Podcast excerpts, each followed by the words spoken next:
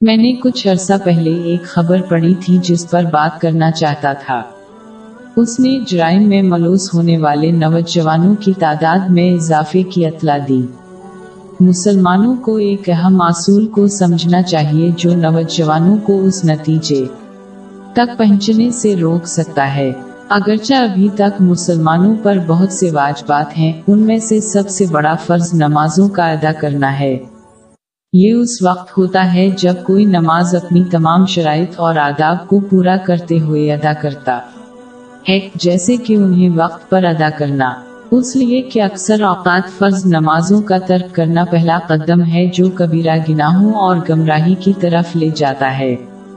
قرآن پاک میں اس کی طرف اشارہ کیا گیا ہے۔ باب انتیس آئی پینتالیس۔ کچھ شک نہیں کہ نماز بے حیائی اور بری باتوں سے روکتی ہے۔ فرض نمازیں ایک رکاوٹ کا کام کرتی ہیں جو اس گمراہی سے بچاتی ہیں۔ لیکن جس لمحے کوئی اسے تباہ کر دیتا ہے، یہ صرف وقت کی بات ہے، اس سے پہلے کہ وہ گمراہ ہو جائیں اس کی تنبیہ باب تینتالیس آئی چھتیس میں کی گئی ہے۔ اور جو کوئی خدا کی یاد سے آنکھیں بند کر لے یعنی تغافل کرے، ہم اس پر ایک شیطان مقرر کر دیتے ہیں، تو وہ اس کا ساتھی ہو جاتا ہے۔ کسی کو صرف ان لوگوں پر غور کرنے کی ضرورت ہے جن کو وہ جانتے ہیں جو گمراہ ہو گئے ہیں۔ اور وہ سمجھیں گے کہ اکثر صورتوں میں ان کی گمراہی کا پہلا قدم فرض نمازوں کا ترک کرنا تھا۔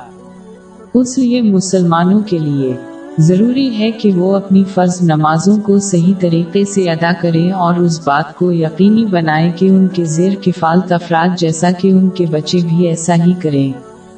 والدین کو چاہیے کہ وہ بچوں کو نماز پڑھنے کی ترغیب دیں۔ اس سے پہلے کہ وہ عمر کو پہنچ جائیں، ان پر نماز فرض ہو جائے۔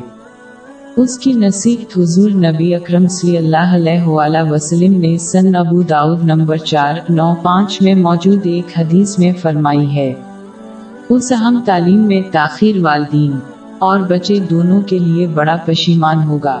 ایک بڑے بچے کو اپنی فرض نمازوں کے قیام کی ترغیب دینا جب اس کی عادت نہ ہو تو بہت مشکل ہے۔